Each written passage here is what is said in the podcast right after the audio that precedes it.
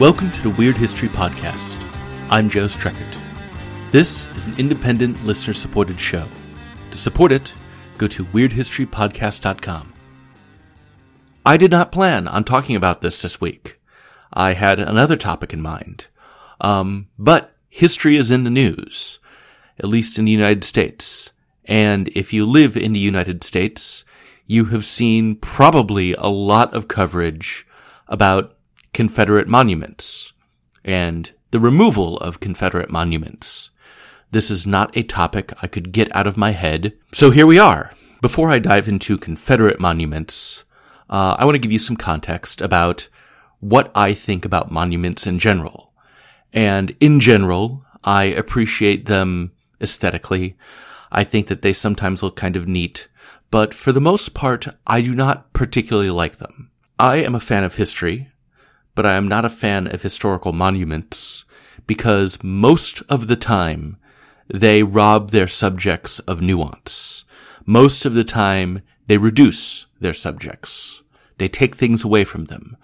Uh, for instance, in my hometown of Portland, Oregon, there is a mural on the side of the Oregon Historical Society. Uh, it depicts, among other things, uh, Lewis and Clark. And Lewis and Clark are looking off into the frontier, into the future, whatever. They look the way you would expect Lewis and Clark to look, you know, on a mural that's trying to, like, glorify and uphold them and all that. And it looks, honestly, kind of kitschy. And looking at it, you would never know that Meriwether Lewis had a lot of stuff going on. You know, he had lifelong mental health issues. He could have been schizophrenic, maybe bipolar, maybe he had chronic depression. Um, back then, they didn't have those words to describe him. Uh, they called him melancholic. They called him hot-headed.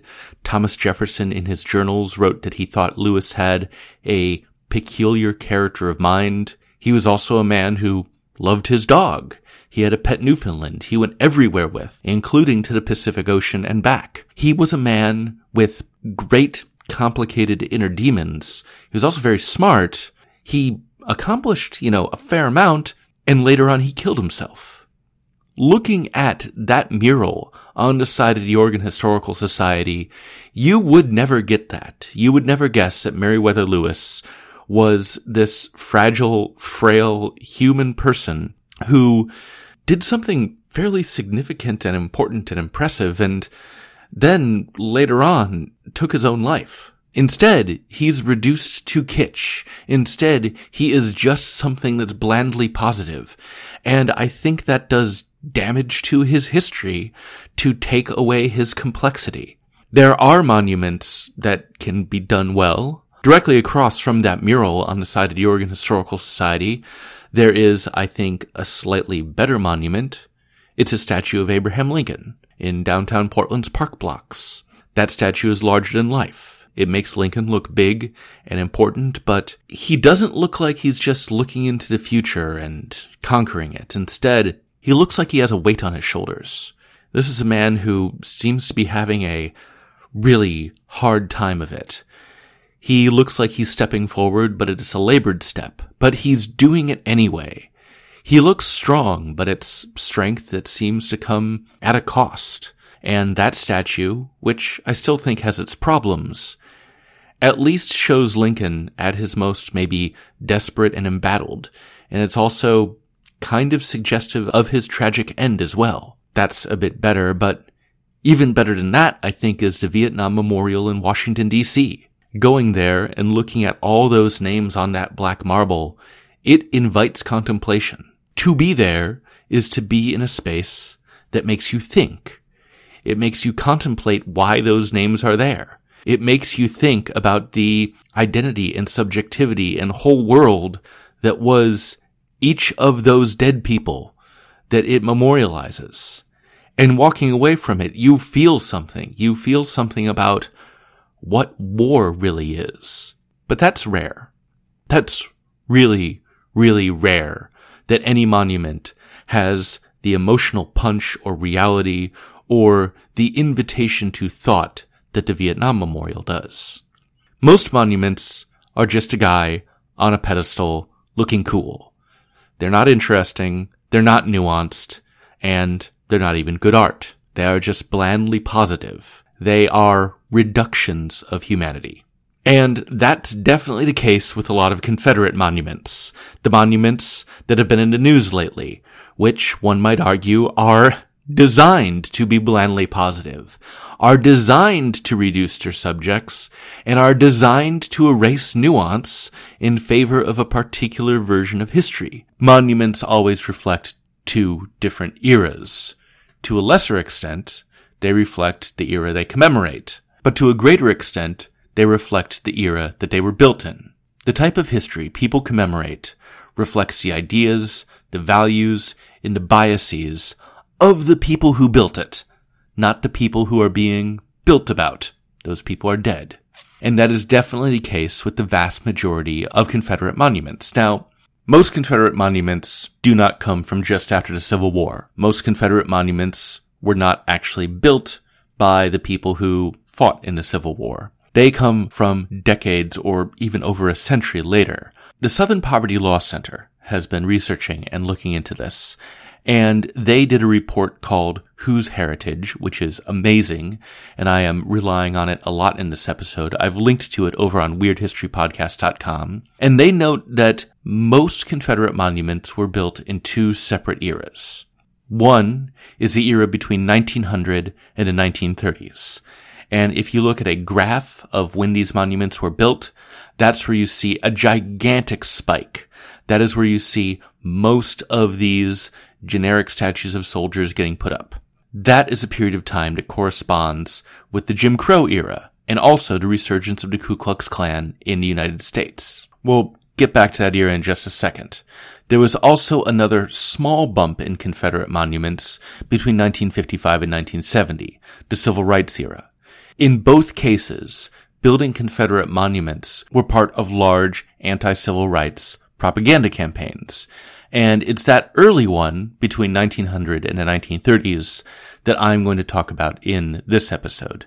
So these monuments were not the result of individual towns or municipalities making the decision to memorialize Confederate soldiers. Uh, instead, the big spike in monument building in the early twentieth century was the result of an organized campaign by a group called the United Daughters of the Confederacy.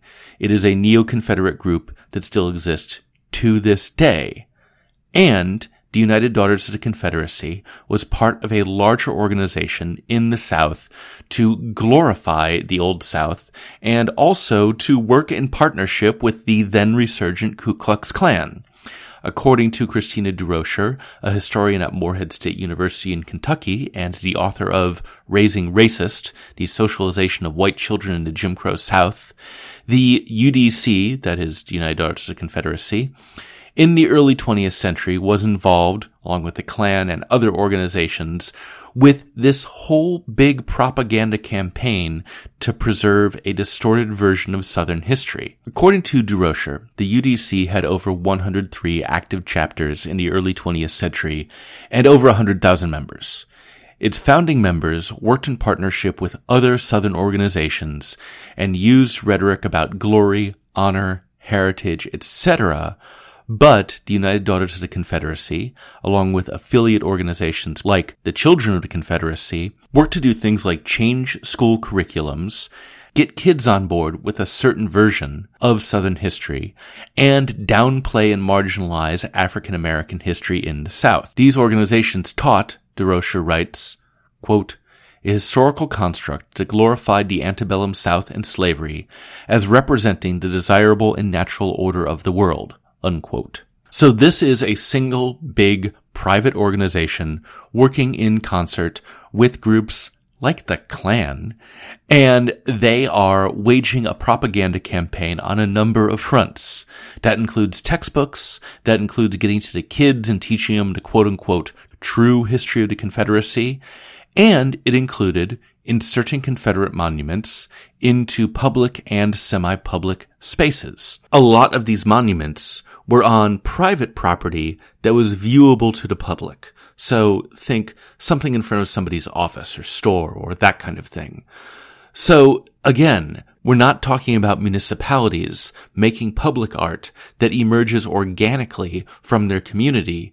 We are talking about a neo-Confederate advocacy organization raising a bunch of money and placing statues in public view, basically imposing this kind of neo-Confederate history onto the communities that they wanted to put statues in. Now, to build these statues, the United Daughters of the Confederacy worked with a company called the Monumental Bronze Company, based in Bridgeport, Connecticut. And the Monumental Bronze Company, they made statues, tombstones, all that. And as near as I can tell, they didn't really care about history, racism, public memory, or any of that.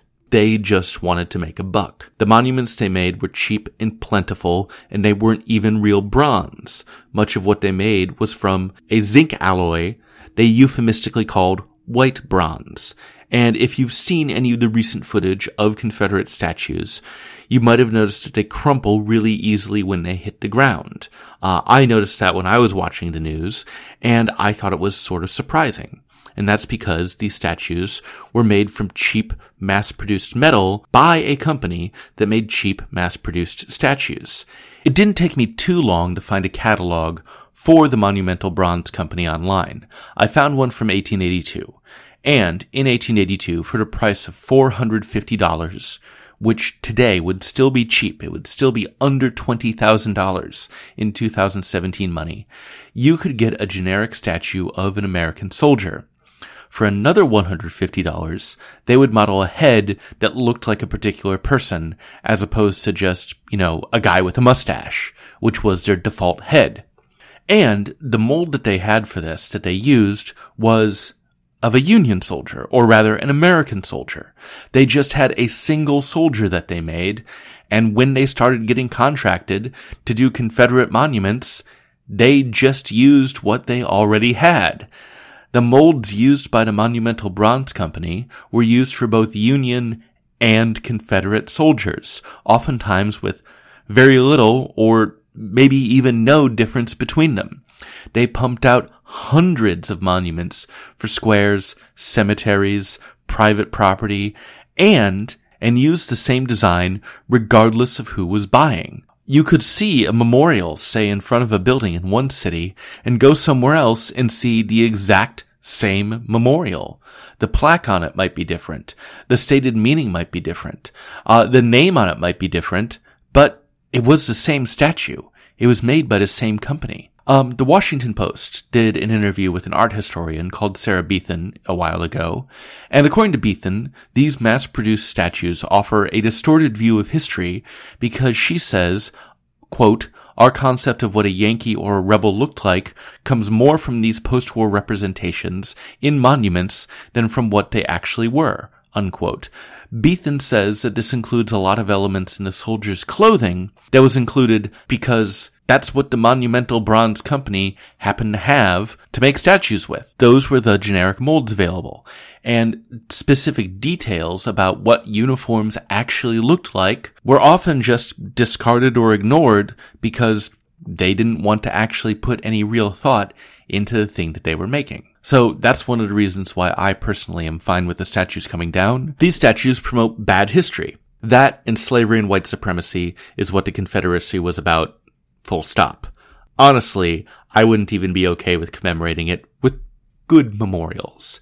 Even if these things were actually good art, there's still a case for taking them down. I realize I probably just lost some listeners there.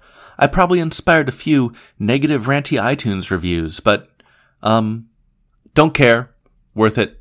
Also, as long as I'm being pedantic about Confederate stuff, um, that thing that you see as a Confederate flag is not, in fact, the Confederate flag. That familiar X design with the stars on it, that was never the Confederacy's national flag. The Confederate States of America went through three different flags, none of which bear any resemblance to the flag that you now see being waved around as the quote-unquote Confederate flag. That X flag with the stars on it was the battle flag of the Army of Northern Virginia, the main fighting force of the Confederacy. Sort of. The Army of Northern Virginia didn't even use that flag all the time, and when they did, they used a square version, not the modern rectangular version. Uh, the modern rectangular X with the stars on it is from the twentieth century, and it became popular during the civil rights movement, flown by people who were anti-civil rights, like George Wallace. He unfurled one during his famous Segregation Forever speech. So it's not something with deep historical roots. It's a variation on a historical symbol that was adopted for modern usage in reaction to progress. Again, a lot of these symbols have more to do with the ideologies and biases of the people using them than the time period that they claim to be about. So don't talk about preserving history when a lot of this stuff is bad history. So what do we do with these things? What do we do with all these statues that are dotting public spaces or semi-public spaces and promoting bad history, white supremacy, and the rest of it? Well, one idea, and this is not an original idea of mine, this is something that a number of people have suggested, is to look to other countries for good examples. A whole lot of Eastern Bloc countries had statues of Lenin and Stalin that were taken down after the fall of the Berlin Wall. Plenty of these statues were relocated to museums or parks where they could be viewed properly contextualized. You would be able to see a statue of Stalin looking all unrealistically triumphant, but it would be there with a plaque. A plaque talking about Stalin's propaganda campaigns, a plaque talking about how Stalin glorified himself, a plaque talking about how that public imagery was integrated with other communist propaganda. In Budapest, there is a park called Memento Park, and it displays forty-two different communist monuments. Uh, the statues there, they all have proper context and the like, and they're removed from their role as propaganda. I want to read you something from the park's designer, an architect named Akos Iliad. Here's what he had to say about the project. He said, quote, "Every violent form of society formalizes the need and the right to reanalyze, touch up, and appropriate their own past in order to shine favorably in the light of the historical necessity of their regime. Democracy is the only regime which is capable of looking back to its past, with all of its mistakes and wrong turns, with its head up. The wonderful thing about looking back is that you are free to do this. Democracy is the only regime that has dignity. This is what I was trying to describe in that sentence, which became the key sentence of my design. This park is about dictatorship, but as soon as this can be talked about, described, and built, this park is already about democracy. After all, only democracy can provide the opportunity for us to think freely about dictatorship or about democracy or about anything," unquote. And I think that that is something that's very important to keep in mind here, that the variability to reanalyze and recontextualize and to also look at our own history more clearly is a strength, not a weakness. That is something that we should be proud of, more than any statue mass-produced by a company in Connecticut made of cheap zinc. And one last thing. There is a difference between remembering and commemorating or glorifying. I mean, obviously we should remember the past, but be careful what you put on a pedestal. If you glorify history, then that thing on the pedestal might eclipse everything else. It might be all you see. History is deeper, more terrible, more horrifying, more troubling, and more interesting than anything some cheap monument can tell you. As always, this is a listener-supported podcast. Go to weird history podcast dot com to become a monthly supporter, and thank you all of you who do that already. Uh, we're on iTunes. Go there and give good, glowing reviews with many stars. That would be excellent of you. And if smoke is coming out of your ears after this episode, go and give me crappy reviews, and you know what? That increases my visibility too. So if you want to rant about how terrible this show was and about how it's an insult to your Southern pride, do it. The iTunes algorithm still counts that as engagement. Also, I'm on social media, facebook dot com slash weird history podcast. Go there and click the like button. I'm on Twitter, at Joe Streckert. Thank you all very much for listening. Talk to you next week. Bye.